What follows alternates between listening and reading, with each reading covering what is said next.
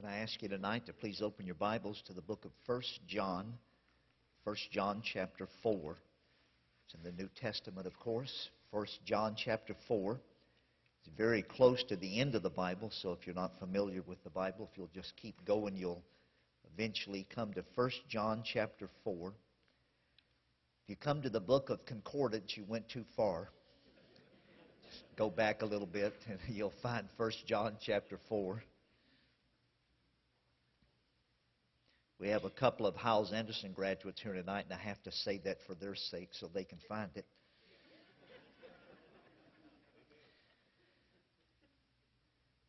Isn't the Bible an amazing book? It's a, it's a miracle book.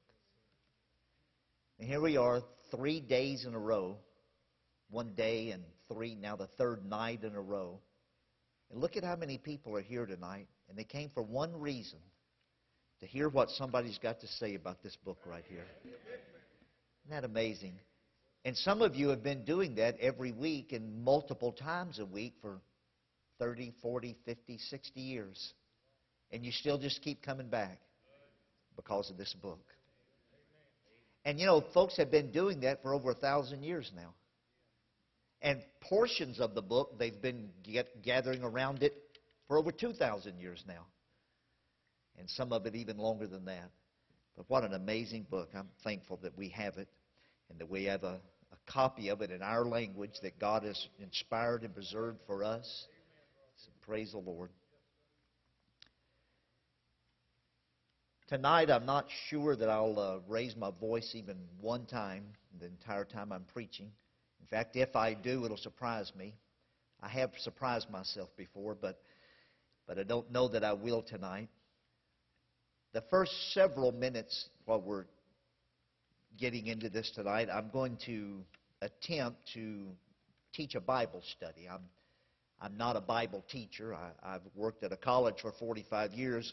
it's amazing. I've, I've, uh, I literally started out sweeping the floor, and that was my first job, literally. And uh, I've, I've taught there for over 30 years now. I've been on the administration for over 25 years. Served as executive vice president and president, now vice chancellor. And I've never taught one Bible class at, at a Bible college. so I don't know that I'll I don't know that I really know how to do a Bible study, but I'm going to attempt tonight to teach a Bible study. And most of my messages, uh, I pretty well know exactly where I'm going I pretty well have it written out almost word for word. Uh, the message last night, I doubt I said five words last night that I didn't plan to say. But tonight, I don't know for sure that, that I'll do that. I've got some notes written down, but I'm not sure we'll stay with them, and, and I'm not sure I'll cover all of them. But I do know where I'm going. You may not think I do in the beginning, but I know where I'm going, and when we get there, I think you'll understand uh, why God wanted us to go there tonight. We're going to begin in a very familiar passage, 1 John chapter 4, and we're going to begin with verse 7. Verse 7 says, Beloved, let us love one another, for love is of God. I want you to notice that phrase, if you would, please. For love is of God. And everyone that loveth is born of God and knoweth God. And he that loveth not knoweth not God. Notice this phrase, for God is love. We should love each other because God is love and because love comes from God. We're not to love each other because he's a good guy or we're not to love each other because we know how to love. But we are to love each other because love is of God. For love is of God. That's the reason we're to love each other. You know, the reason I love Brother Tim is not because he's a good guy, even though he is. He's a very good guy. I love him very dearly, respect him to the moon and back. But that's not why I love him. I don't love Brother Tim because I know how to love. I love Brother Tim because I'm delivering something to Brother Tim that I got from God. Love is of God. And since love is of God, we're to love each other. When I first started dating the young lady that became my wife and has been my wife now for 42 years, I wanted to give her love, not just uh, a, a warm feeling. I didn't want to just like her because she was pretty, even though she was and is. I wanted to give her love. So before I asked her to date me the first time, I say date me, the first time we had a date, we sat in chapel together at college. But before I asked her to sit with me in chapel that day, I fasted and prayed for 24 hours and asked God to give me love, whatever amount of love a young man was supposed to have for a girl that he admired and hoped to get to know. I wanted to have that much love before I asked her, so I fasted and prayed for 24 hours and asked God to give me love for her we sat together in chapel, and that's quite a story. I won't go into tonight, to, to, tonight but some of the college students know it's quite a story. But anyway, um, then I decided about a week later that I enjoyed being with her so much, and she seemed to endure it, that, uh, that I wanted to do it again. So I fasted and prayed for 24 hours, and I asked God to give me the amount of love that I was supposed to have the second time. You sit in chapel with a girl that you admire and hope to get to know. We dated for almost two years, not quite, about uh, a year and eight or nine months before we got married. We dated probably 14 months, I think it was, maybe 15 months before we got engaged. Every single time I asked her for a date until we got engaged, I fasted and prayed for 24 hours before I asked her for my next for the next date. I wanted to give her some love that came from God. I wanted to give her real love, not just a warm feeling. Not just, wow, you sure are pretty, I like you. Love is of God. There's nowhere else to get it. I can't generate love. I can't sit over there in that chair beside Brother Tim and think, I really love Brother Tim. I really love Brother Tim. I really love Brother Tim. I really love and, and love Brother Tim. That doesn't work that way. The only way I can love Brother Tim is the same way I only way I can love my wife is if I get it from God and deliver it to, to the person that I that I want to love. You don't need to turn here, but I'll I'll turn uh, quickly to a, a passage here that's very familiar to you. The Bible says, "But God commendeth His love toward us." In that while we were yet sinners, Christ died for us. The reason that we love each other is because love comes from God. And the way God commended or showed his love to us is that, that he let Christ die for us. God did not, God did not, and God does not love me because I am good. No, while I while we were yet sinners, God loved us because God is love and love is of God. Now, if you look at verse 9, verse 9 says, In this was manifested the love of God towards us. Now, the word manifested is a big word. It's got more than two syllables, and so that kind of confuses me. So I looked it up today. And the word manifested means to display or show a quality or a feeling by your action. You see, love is not a feeling, love is an action. Love is not how I feel, love is what I do. If I love you, that doesn't mean I feel something about you. If I love you, I perform a series of acts that manifest or that shows that love. The love is not the feeling I have on the inside, the love is the manifestation.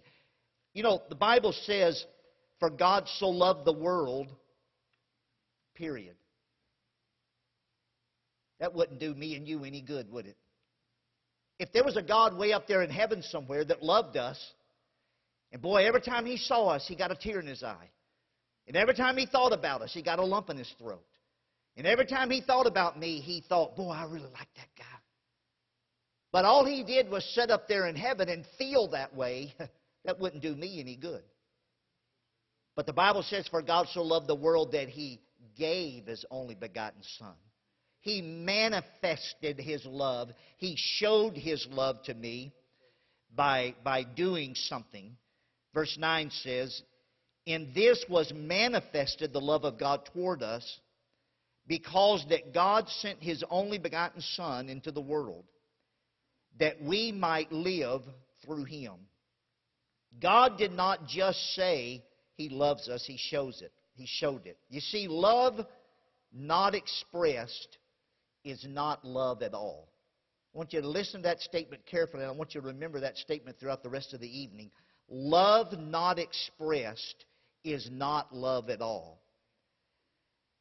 Now listen to these next couple of statements because you're going to, if you don't listen carefully, you're going to leave here tonight and say, Brother Young's a heretic. You may say that anyway, but I, I want you to be, be, able to say it accurately if you're going to say it. But, but listen to this statement.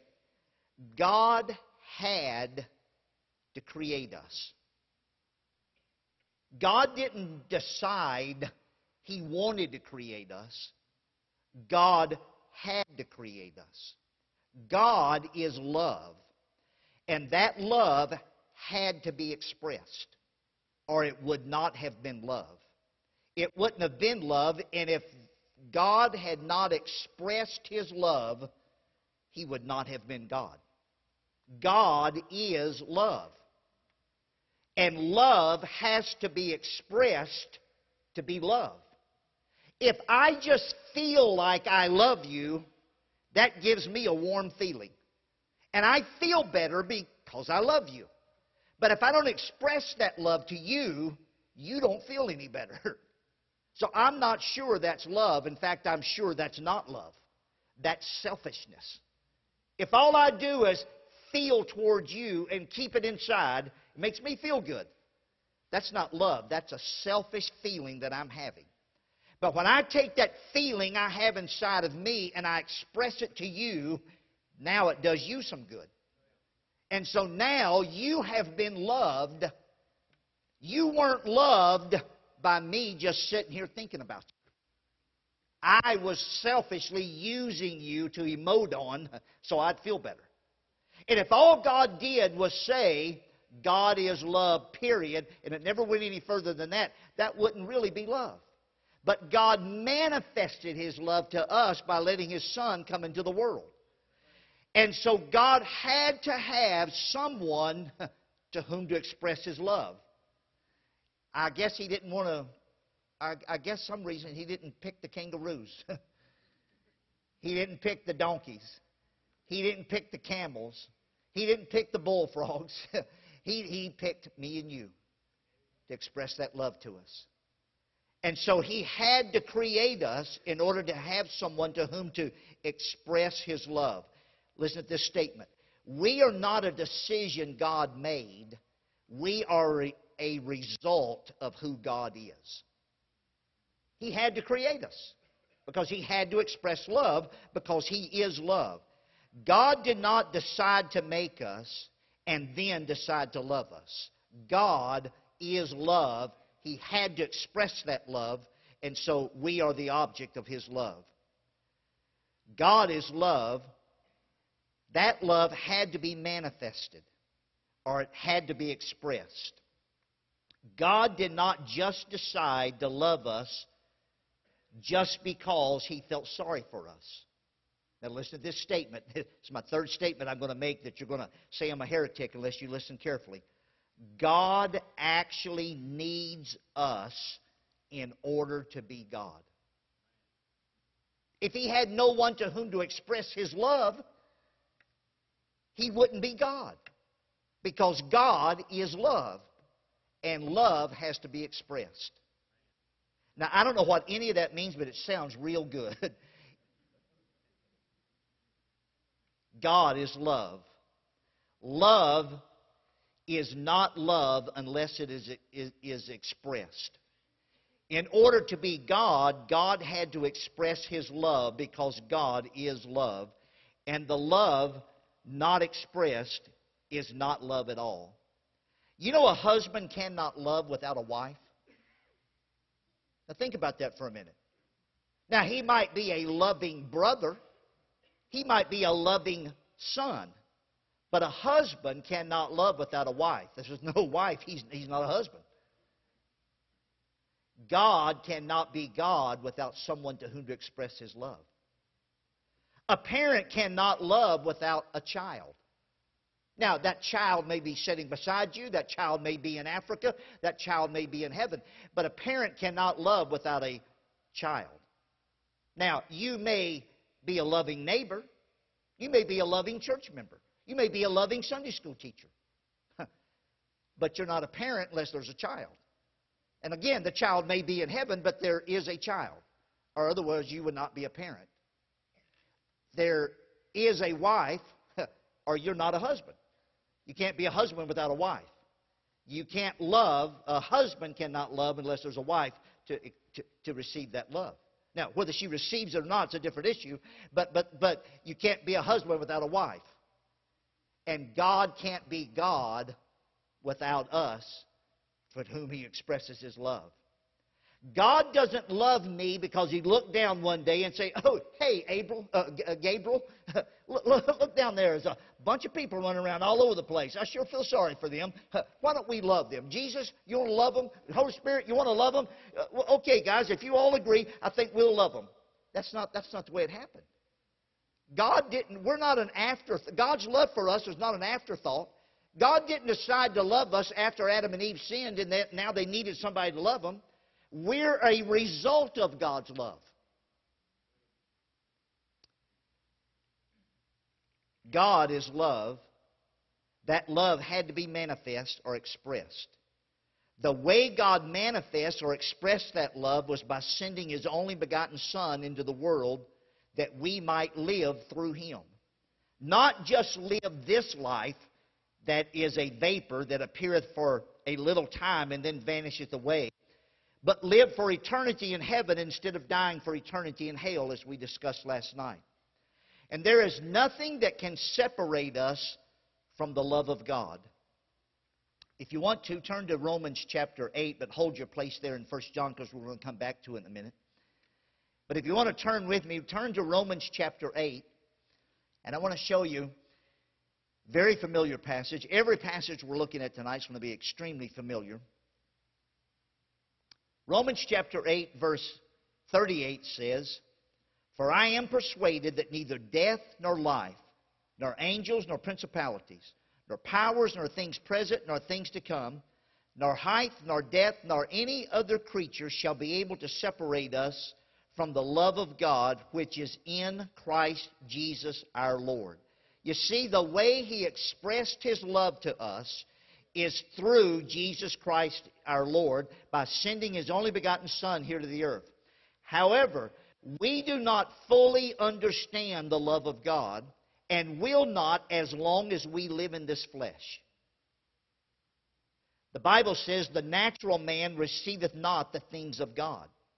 For they are foolishness unto him, neither can he know them because they are spiritually discerned. Eye hath not seen, ear hath not heard, neither hath entered into the heart of man the things which God hath prepared. But God hath revealed them unto us by his Spirit, because the love of God is shed abroad in our hearts by the Holy Ghost, which is given unto us. You see, we have a problem. Listen to me carefully. Here's our problem God is love. Therefore, that love must be expressed or manifested, or it's not love. And God did manifest that love by sending His only begotten Son into the world. However, you and I are natural. We live in flesh and we do not discern or we do not understand or we do not receive the things of God, the truths of God, the love of God, you see, our eyes cannot see, our ears cannot hear, our mind cannot uh, understand, our heart cannot absorb the love of God. It's like a, a child. There's no child in this room tonight under the age of 12 that fully comprehends the love of their mother. When you went to the store and bought the groceries, that child did not fully understand that you were loving him while you were buying those groceries. When you washed the sheets that he slept under last night, he did not fully understand that you were loving him while you were washing those sheets. While you prepared the food this morning for his breakfast or his supper tonight, that child did not fully understand that you were loving him while you were doing that. While you washed and dried and folded and ironed his clothes, he did not fully understand that you were loving him while you were doing that. While you vacuumed the carpet and mopped the floor, he did not understand that you were loving him while you, he, you, were, you were doing that. When you took him to the doctor and to the dentist and to the ball game and to the uh, uh, birthday party, uh, that child did not understand that, that you were loving him while you were doing that. And neither did you or I understand that about our mother when we were that age. But you do now. Now that you're 40 years of age, you understand how much your mother loved you. Now that you're 50 years of age, you understand how much your mother loved you. Now that you're 60 or 70 years of age and you've reared your children and you've loved your children, you now understand that all those things your mother or your father were doing for you, that they were loving you, and we will understand in ages to come, the Bible says, that in ages to come he might show the exceeding riches of his grace in his kindness towards us through Jesus Christ. The day will come when you and I will understand the love of God. But right now, we do not fully understand the love of God. In fact, tonight I've got you very, very confused about the love of God. Before you came here tonight, you thought you understood the love of God. But now I've got you confused. And we will never completely understand the love of God in this lifetime right now. But right now, I don't understand the love of God, and neither can I explain it to you. The Bible says, which things also we speak, not in words which man's wisdom teaches, but which the Holy Ghost teaches. You see, the problem is this. God is love, and that love has to be manifest. He manifested through Jesus Christ.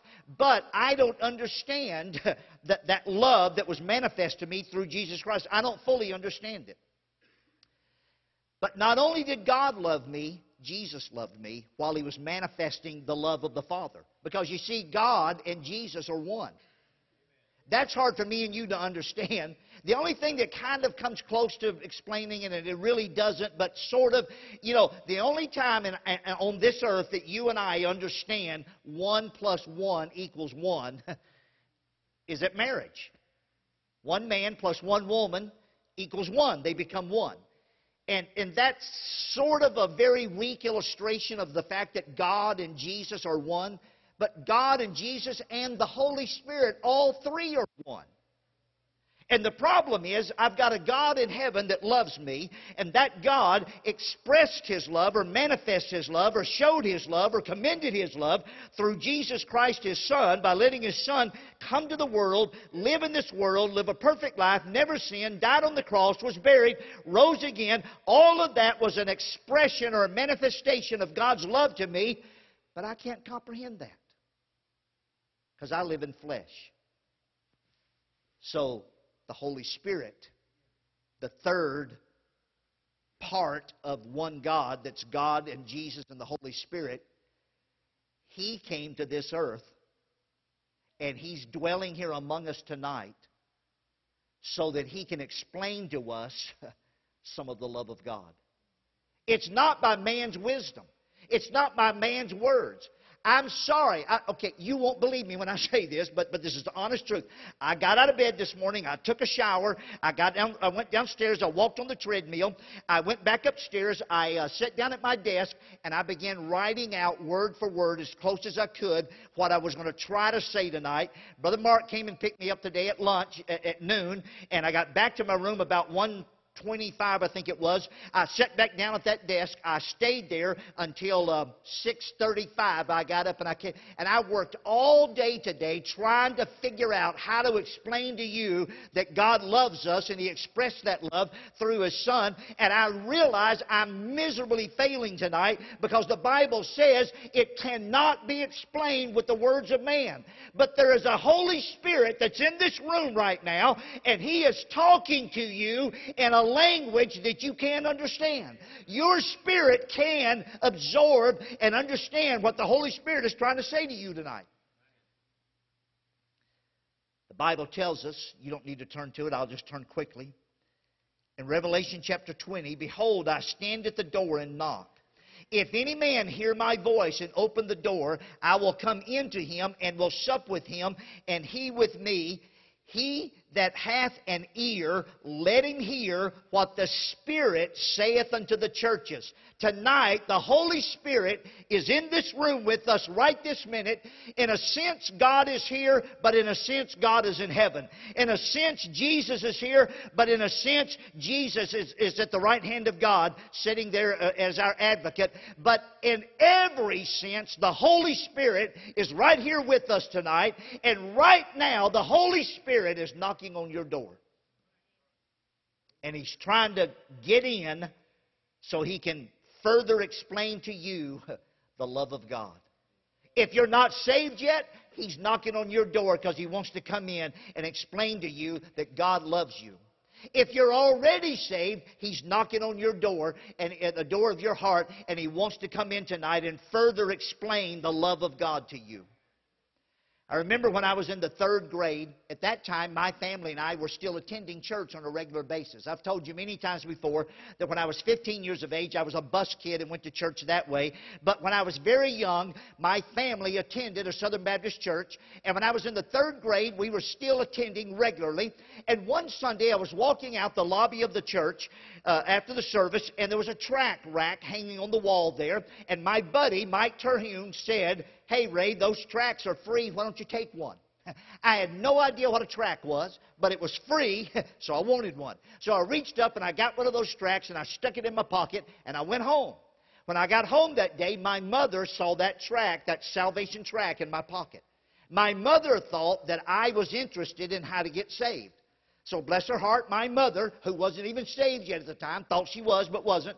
She she took me to the bedroom, my bedroom after lunch that day, and I remember sitting uh, on the edge of my bed next to my mother, and my mother read that track to me. And my mother, bless her heart, did the very best she could to try to explain to me how to get saved.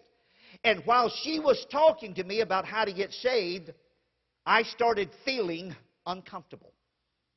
In fact, my heart started beating a little faster than it normally did. I did not understand at the time, but I do now. What was happening was the Holy Spirit was there in the room with us because even though my mother wasn't saved, she was using the Word of God. And while she was planting that seed, the Holy Spirit was standing there and He was knocking at my door. And when my mother got through explaining that track, she said, Now, Ray, would you like to trust Christ as your Savior? And I had no idea what that meant, but I knew my mother wanted me to say yes, so I said, Yes, ma'am. She said, Okay, then let's pray together. And my mother prayed, and I had my head bowed. I didn't say anything. And when she finished praying, she said, Now, Ray, do you know you're saved? And I knew she wanted me to say yes. So I said yes. But I knew I was lying. And you know, when she got up and left the bedroom, that knocking was still there. And you know, the next morning when I got up to go to school, that knocking was still there. When I came home that afternoon, I was out in the front yard playing with some of my buddies, and that knocking was still there. I saw the preacher's car drive up in our front yard. And I thought, oh, brother, I know what this is about. Mom told him what happened last night, uh, yesterday, and he wants to talk to me about it. And so, sure enough, a few minutes, Mom called me in the house, and I sat down in the living room, and my preacher, bless his heart, he tried his best. He tried to re explain to me what Mom had explained to me the day before, and he said, Now, Ray, do you know for sure you're saved? And boy, that knocking got a little, a little faster and a little louder. And I said, uh, uh, uh, y- yes, sir, I, I understand. I had no idea. I, I, I did not understand. He said, okay, that's great, Ray. We'll baptize you this coming Sunday night. And so Sunday night I got baptized. And you know, after I got baptized that Sunday night, that knocking was still there. Later that year, an evangelist came to our church. He was a youth evangelist. So on Sunday morning during the Sunday school hour, he preached to all the children in the Sunday school uh, assembly room. He had what we now call a junior church. Back then, nobody had thought of that word yet, but he preached what you'd call a junior church. And during that sermon, I realized that what my mom had tried to do for me was get me saved and go to heaven. I did finally figure out that much. And so I decided, well, since it didn't work last time, I'll walk down front at the end of the, when he gets through preaching, and, and maybe I'll get it this time. So I went down there, and there was a Sunday school teacher. I've forgotten his name, but I can see his face. Very, very friendly, nice man, uh, good man as far as I know. And he took a Bible and he opened it up and he read some verses to me. And he said, Now, Ray, let's pray together. And he prayed, but I didn't.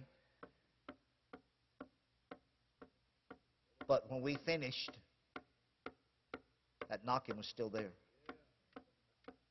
He took me to the main auditorium and he took me to my dad and he said, Mr. Young, your son got saved a few minutes ago, didn't you, Ray? And I said, Yes, sir. But that knocking was still there. Within the next year, we quit going to church. I didn't go back to church, a church service, one time in the next five years. But one time during that five years, I did go to a revival meeting. Nobody else in my family went, but I went with uh, some friends. And that night, the preacher preached on hell, something vaguely similar to what I preached last night. And he told the story that I told Sunday morning about the sparrow transplanting the earth. It taken so long and eternity had just begun. And boy, that night when he told that, that knocking got louder and faster. And I was embarrassed because I'd already walked the aisle twice. I'd already been baptized once. And there was a bunch of teenagers there that night, and they all knew me. I went to school with them. But I was scared, but I said, man, I got to go down. And I went down front, and the same thing. A man took a Bible, and we knelt right over here on this side. A bunch of other people were doing the same thing. And he read the Bible to me, and he prayed, and he shook my hand, and they lined me up across the front. And everybody came by and shook my hand that night. Some teenage girls were crying, and they were just shaking my hand and telling me they were so happy. But when I left that service that night, and you know, for the next, I don't remember exactly, four, five years, two, two or three years, every day, I don't care what I was doing, I don't care, especially at night when I lay down to go to sleep. Every night, every night, I without fail, here's what I thought God, don't let me die tonight. Because if I do, I'm going to go to hell. Because I still haven't understood it yet. I've tried three times, but I, I just didn't get it. And then you've all know the story. I was 15 years old, a bus captain invited me to a special meeting on a Monday night. And I've told you before how I was sitting in the back. And that knocking was there. And that night, when I said, I don't care what anybody thinks, I'm getting saved tonight. And I said, I'm going to go down front as soon as they give the invitation. And they didn't give an invitation. And the Holy Spirit said, You don't have to wait. You can get saved right now.